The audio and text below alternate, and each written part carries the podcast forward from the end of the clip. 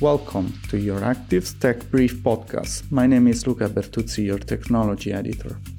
This week, we take a closer look at several key aspects of compliance with the Digital Services Act. For an overview on all things technology in the EU, sign up to our free newsletter or visit the website euractiv.com. This is your Euractiv's Tech Brief podcast.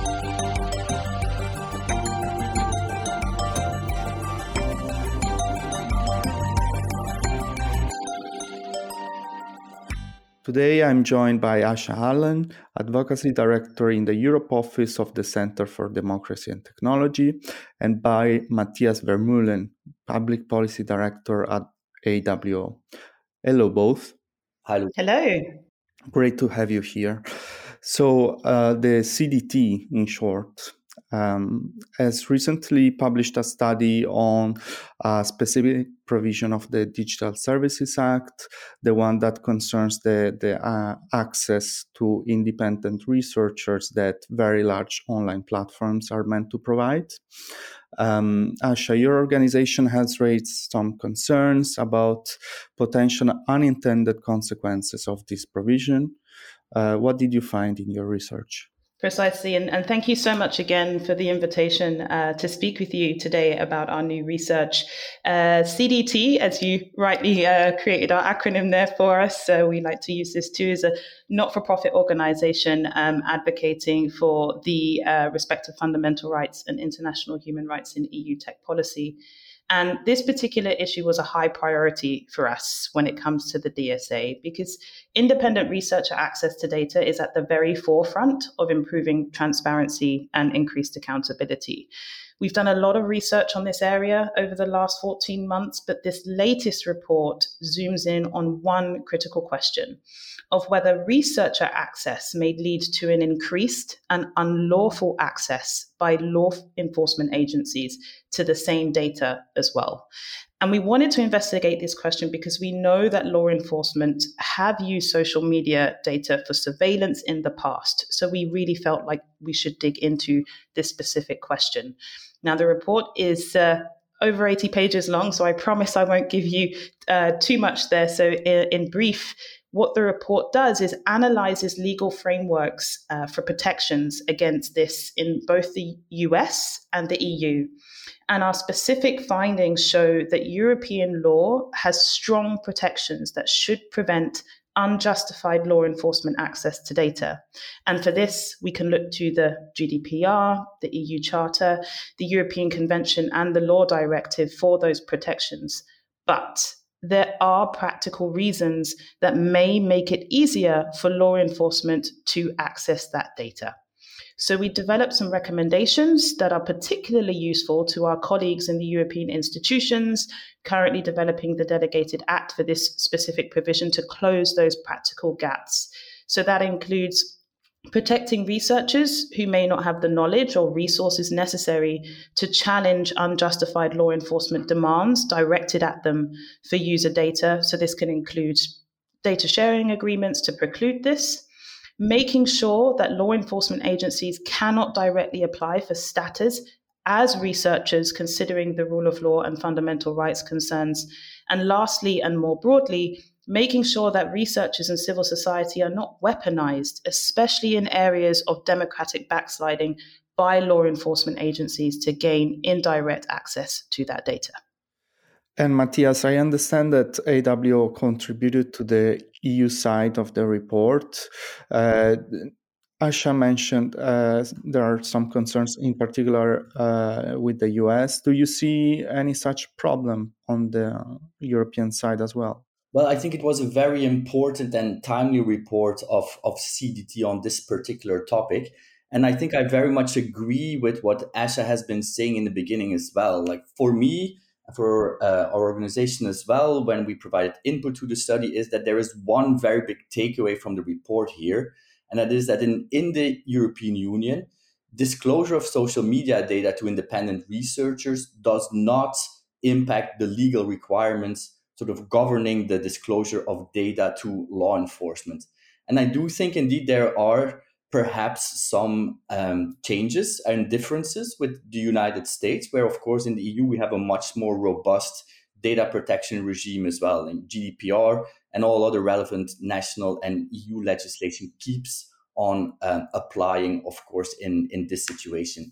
So I think that in practice, again, like within the European Union, there is not that much of an issue and i'm, I'm personally i'm not actually too worried about sort of law enforcement um, uh, agencies in the european union trying to use this mechanism to um, get access to uh, data for different purposes as well. And i think in fact sort of during the, the negotiations of the of the digital services act legislators did think about this scenario to a certain extent as well and so the DSA, for instance, states specifically that data access requests from uh, regulators, from national member states, for instance, cannot include requests to produce um, specific types of information about individual users for any other purpose but to assess compliance of a company with the um, Digital Services Act, actually. So, law enforcement agencies trying to get data from researchers using um, this potential backdoor would also violate um, the spirit of the Digital Services Act. Um, and of course, that doesn't mean that there are no potential privacy risks related to the sharing of personal data with researchers. But I do think the DSA lays out already some very basic principles that mitigate these risks. And also, as Asha already mentions, um, we have actually at least uh, 12 more months to mitigate a, a, couple of potential unintended consequences through these delegated um, acts where the European Commission will specify a little bit more in detail for the procedures related to access um, to data, for instance. Uh, going back to you, Asha, uh, this article of the DSA is not the only one that relates to law enforcement. Um, the regulation also introduces the concept of uh, trusted flaggers. Uh, there, it also regulates the takedown orders for illegal content. How do you see all of these fitting together? Precisely right. And I, I, really want to draw upon the excellent point made there by Matthias in terms of a lot of safeguards being built in when looking at individual provisions uh, where law enforcement um, are specifically named in the Digital Services Act. And, and part of this research was also so that we could apply this to our overall analysis um, of the DSA and making sure that, of course, the preservation of rule of law was um, paramount. And we must be frank, really, when looking at those other provisions that you mentioned, that I'll be happy to outline in a little bit more detail. But we live in a society in which historically marginalized and racialized communities continue to face discrimination, such as disproportionate surveillance from law enforcement bodies. So we really looked at the DSA as a whole and where law enforcement were mentioned from that particular perspective. Now, the final text of the DSA, as mentioned, specifically states that law enforcement agencies may order providers of intermediary services to act against one or more specific items of illegal content or to provide certain specific information. Um, but in combination with this, these agencies can also be designated as trusted flaggers whose reports must be treated with some level of priority. Now, it does not take a huge leap to see a fundamental conundrum here. Would notices from law enforcement agencies who are trusted flaggers be seen as tantamount to those orders, the potential abuse of the trusted flag, uh, flaggers provision by law enforcement a- entities to bypass the legal orders process is a genuine concern, despite the safeguards that were built into each of those provisions individually. Now, if the practical gaps in our report are not closed, you have a situation in which law enforcement can potentially, there are, of course, legal safeguards, but can potentially gain access to vast amounts of social media data, submit high priority notices as trusted flaggers, and the legal orders for information on users. So, this for us raised the question as an organization who's always striving to ensure the upholding of international human rights framework. The fundamental question of whether the DSA has significantly empowered these agencies appropriately or not. So, this is a fundamental rights concern that we have, and we sincerely hope and look forward to working with our colleagues in the institutions in closing potential gaps. But we also thought about it in taking into consideration the Brussels effect. So these provisions could all too easily be weaponized against opposition voices in other jurisdictions as well. So there's a fundamental responsibility to make sure that this, this is got right. So where the gaps can be closed, they must be closed. And where the mechanisms for accountability and public scrutiny over orders and the trusted flaggers provisions exist, these definitely must be taken very seriously.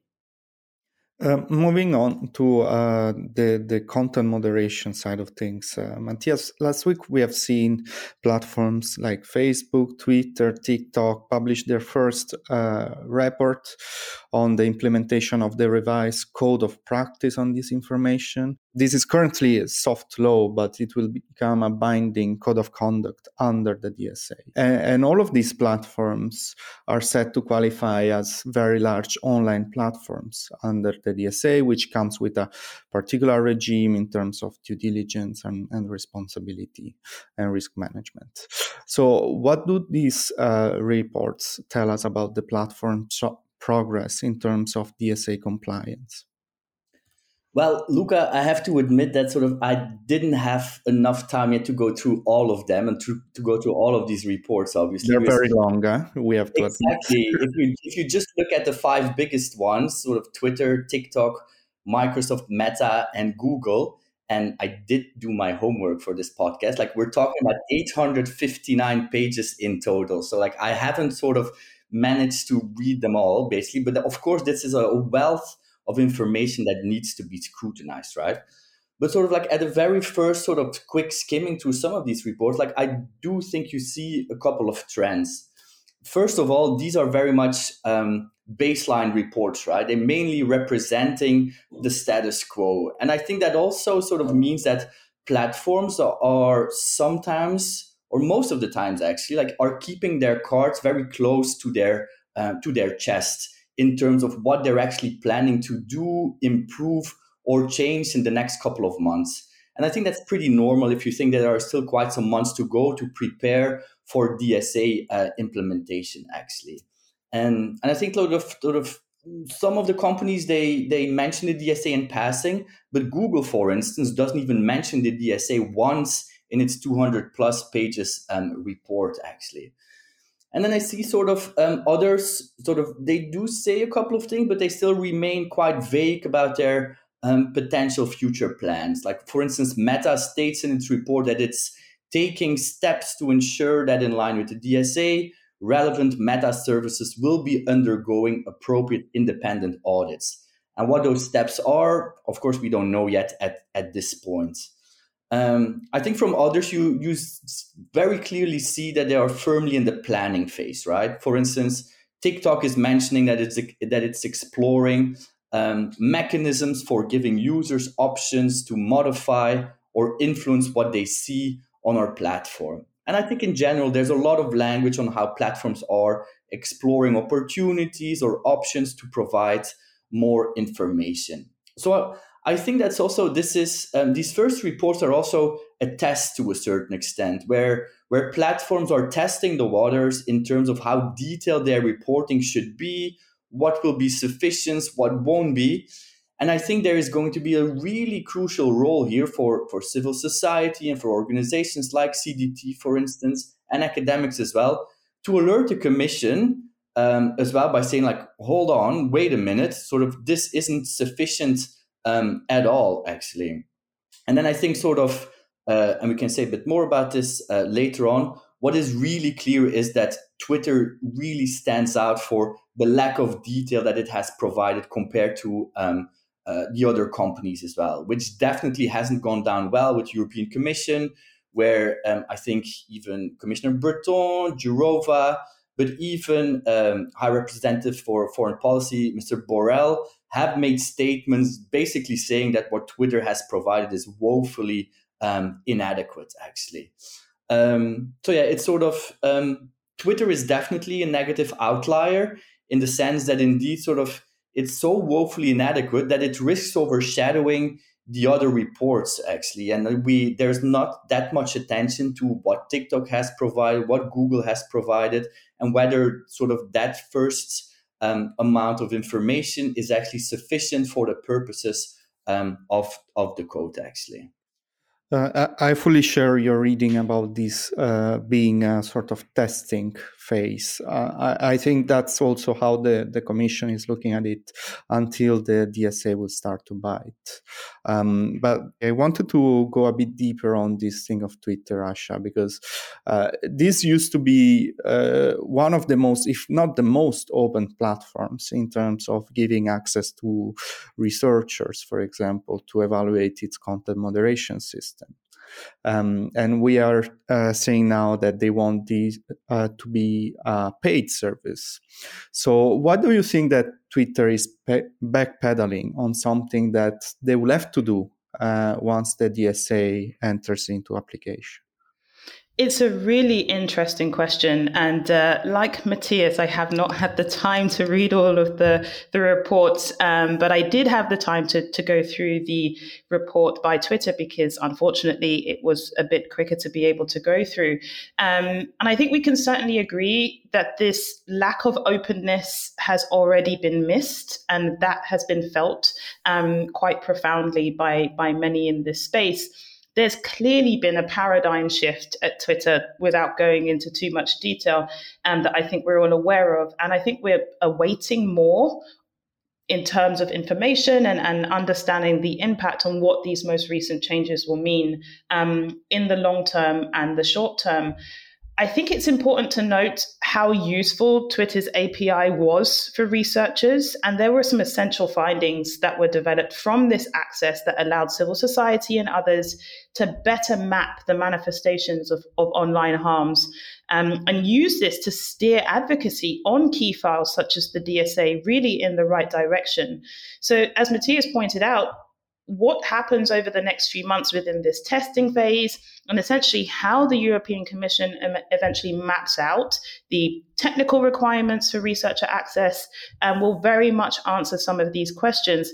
But we must also remember that the provision that we're talking about today also requires very large online platforms to give access to publicly available data in real time to researchers alongside this higher level of detailed access. So, essentially, what was Twitter's API and what it had been doing already. So, fundamentally, Twitter has obligations. It will have uh, concrete obligations once the DSA really starts to come into force early next year.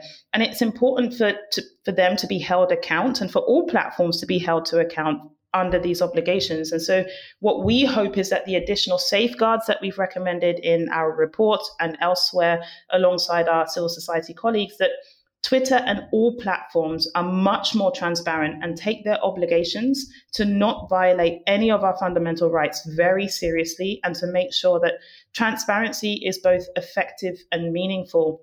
And this also means ensuring that civil society have the opportunity to be able to contribute to the oversight and, and provide our expertise when it comes to the enforcement um, and implementation of the DSA, as, as Matthias alluded to there.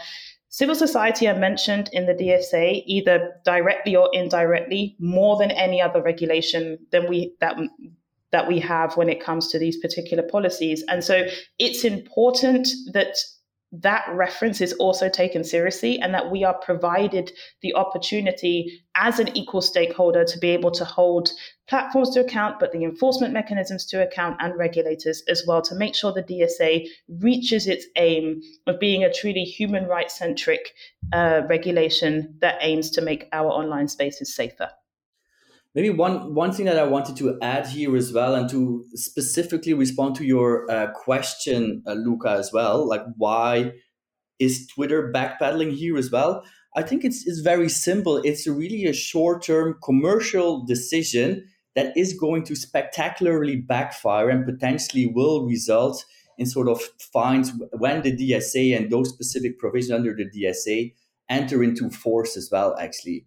So I think you can you can see that sort of many of the decisions taken by uh, by Elon Musk in the in the past couple of months they are all motivated by sort of increasing Twitter's financial health and everything that doesn't really fall within that doesn't really get extra revenue is just being scrapped, right? And so also from that perspective, it's very um, cynical to a certain extent to read uh, how Twitter is referring to um, studies that some of its teams that were responsible for machine learning and that were doing research on to what extent their recommender systems, for instance, uh, promoted specific piece of political content over others. Um, that it highlighted that research as a really as an uh, as uh, an illustration for why they were how they were actually working on these topics while later completely firing those teams as well. And I think, again, this is a short term commercial decision that is going to spectacularly backfire. I mean, if I was the commission and looking at Twitter right now, I would be thinking that this is potentially a very easy win for the commission, who will have this uh, key role in enforcing the DSA for the largest platforms. Um, the we have seen uh, some commissioners being very active and reaching out to Elon Musk directly. Um, so, can we expect the commission to go really hard on Twitter to sort of set an example for the other platforms um, to fall in line? And, and if so, uh, by when can we expect uh, the commission to start biting? I mean, really good questions, uh, Luca. But for me, first, of course, like the $1 million question here, or maybe the sort of $100 million question, is whether Twitter is going to meet the threshold to be designated as a very large online platform, of course, right? Because some employees last fall, pre the acquisition of Musk, did believe that the company would fall short of that magical 45 million uh, monthly active users threshold uh, ever since the UK has left the European Union, actually. And tomorrow is indeed the deadline where Twitter will have to provide um, uh, sort of the average amount of monthly users. And there's a couple of other dynamics at play here as well, actually. Like we don't really know yet, like how the European Commission is going to count users. Like if it's everyone that sees a tweet, which can be embedded on other media, then you will definitely meet that threshold. Um, but there are commercial considerations for Twitter as well, right? Like if you say you have less than 45 million active users, you might escape those stringent DSA obligations, but you could also again receive um, another hit in advertising revenue since advertisers will react badly to those figures um, as well. But sort of if we now just assume that um, Twitter will meet that threshold, and I do think it will meet um, that threshold, we need to check a little bit the timeline for implementation, right? Which is sort of, uh, which is slightly complicated. So platforms like Twitter have until tomorrow to send in their um, their user data, after which the commission has to designate which sites are very large online platforms. And then actually from the fall onwards of this year, the European Commission could force Twitter to provide more information on its content moderation practices, and there's a couple of obligations, for instance, regarding ad transparency and recommender systems that can be investigated. But these are really the exceptions. And like if the EU would really want to start investigations or proceedings against Twitter, it mainly needs to wait for an independent audit to have taken place, which will which will only gonna get in, in 2024. And as we all know, like a really a lot can happen in the next 18 months, like including the potential disappearance of Twitter as um, as a company. I think. But that being said, I do think sort of for um, the commission, like if I would be the commission, like I would want my first investigations to be really a resounding success, right? I wouldn't want to launch an investigation that that um, that wouldn't be sort of um, upheld in a court of law, for instance, or where we would lose sort of in an appeals procedure. And I think from that perspective as well, sort of Twitter has slowly no, like rather quickly actually after Musk has taken over, um, replaced Meta as sort of the perfect enemy that could be targeted by an investigation uh, of the European Commission. Despite all the recent calls between um, Musk and, and Breton, who seem to call each other now every three months, basically. And uh, to that, I, I agree with you, Matthias. I think Twitter is is certainly going to reach the threshold. Um, we're seeing some of the the declarations um, from platforms as to whether they meet this threshold over the last uh, couple of days. There are already some declaring that they are not very large online platforms, but I think Twitter will definitely meet that threshold. And I, I still can't talk about the fact that the UK left the EU because you know it's very difficult. But still i think it will meet that threshold. But it does raise this fundamental question about this counting of users because there's this element of self-declaration and then applicability based on on that. And so i really want to support your your comment about how important the next 18 months are going to be and specifically zoom in on the importance of those those independent audits and transparency around those audits how they're going to be conducted making sure that the risk assessments that are done that feed into those audits are, are comprehensive and, and have that human rights approach as well. Because should the European Commission choose to undergo an investigation into Twitter based on whatever changes happens over the next few months, you'd really want to make sure that you have the backing of the detailed technical but qualitative and quantitative uh, information that you need to be able to conduct those particular investigations. So a lot can change in the next 18 months. I think it's always good for us to remember that the DSA legislative process was included, uh, concluded in record time, right? So anything can happen in the in the next 18 months. So really hoping that what we do see is is something that's quite concrete from the European Commission um, in terms of what they're developing when it comes to delegated acts but also that there needs to be a level of fluidity to be able to, to take into consideration those changes or paradigm shifts that may happen in that period of time. On the on the Twitter um, threshold uh, as far as i know because uh, uh, you know before uh, the entire brussels office was dismantled uh, i understand they were always working under the assumption that twitter would be a vlop although i have to say that this whole um, user calculation was quite messy. The Commission said uh, several times uh, that uh, no guidance was needed, that it was self evident, and then all of a the sudden they dropped uh, guidance two weeks before the deadline, which uh, clearly doesn't help uh, that much. But I guess we will just have to see how how um, the platforms interpret um, these user count once they publish their figures. Um, so I'd like to thank Asha Allen, Advocacy Director in the Europe Office of the Center for Democracy and Technology, and Matthias Vermeulen, Public Policy Director at AWO. Thank you both. That's all we got time for this week. Don't forget to sign up to our free Tech Brief newsletter to stay on top of tech news and digital policy developments in the EU and beyond.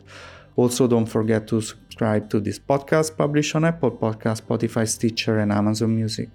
This episode was produced with the technical help of Avi Chiori. I'm your Luca Bertuzzi, and thank you for listening.